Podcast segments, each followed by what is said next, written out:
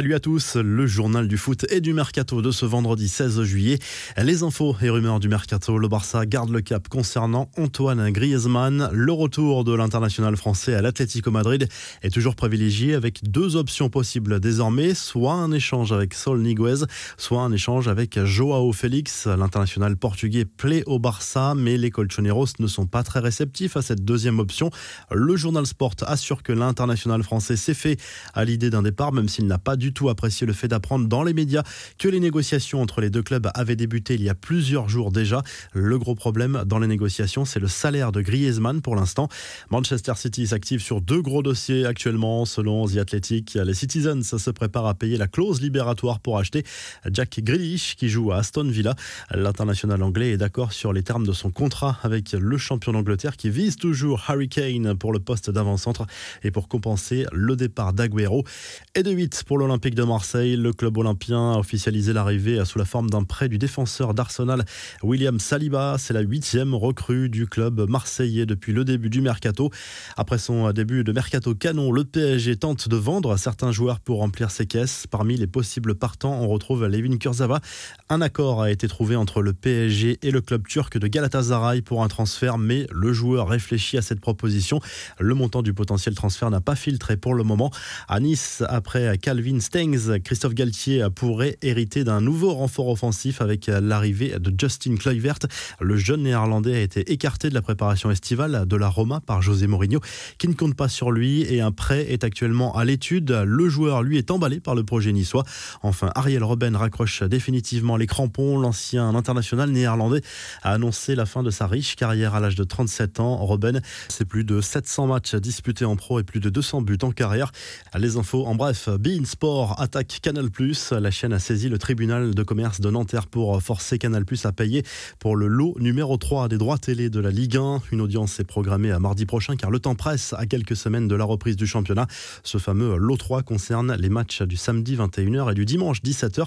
Bein Sport entend prouver que ce contrat doit être assumé dans les temps impartis. Depuis quelques jours, la tension se faisait de plus en plus forte entre les deux chaînes à l'approche de l'échéance du premier versement fixé au 5 août prochain.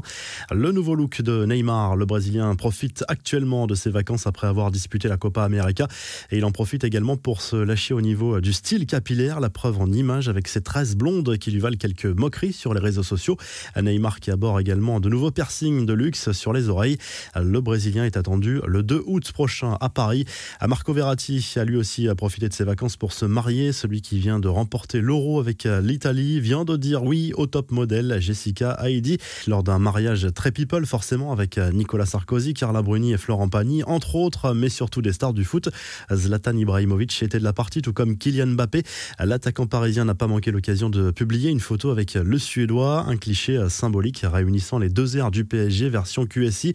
Ibrahimovic a ensuite posté une photo sympa sur Instagram avec Sirigu, Pastore, Lavezzi et Verratti forcément avec un commentaire comme il les aime, un brin provocateur. Le vrai PSG a écrit le buteur des Rossoneri.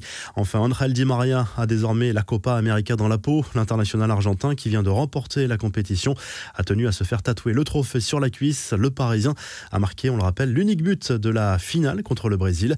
La revue de presse en Espagne, le journal AS se penche une énième fois sur l'avenir de Kylian Mbappé. Le quotidien espagnol explique que le Real Madrid attend un signe du joueur pour éventuellement passer à l'offensive.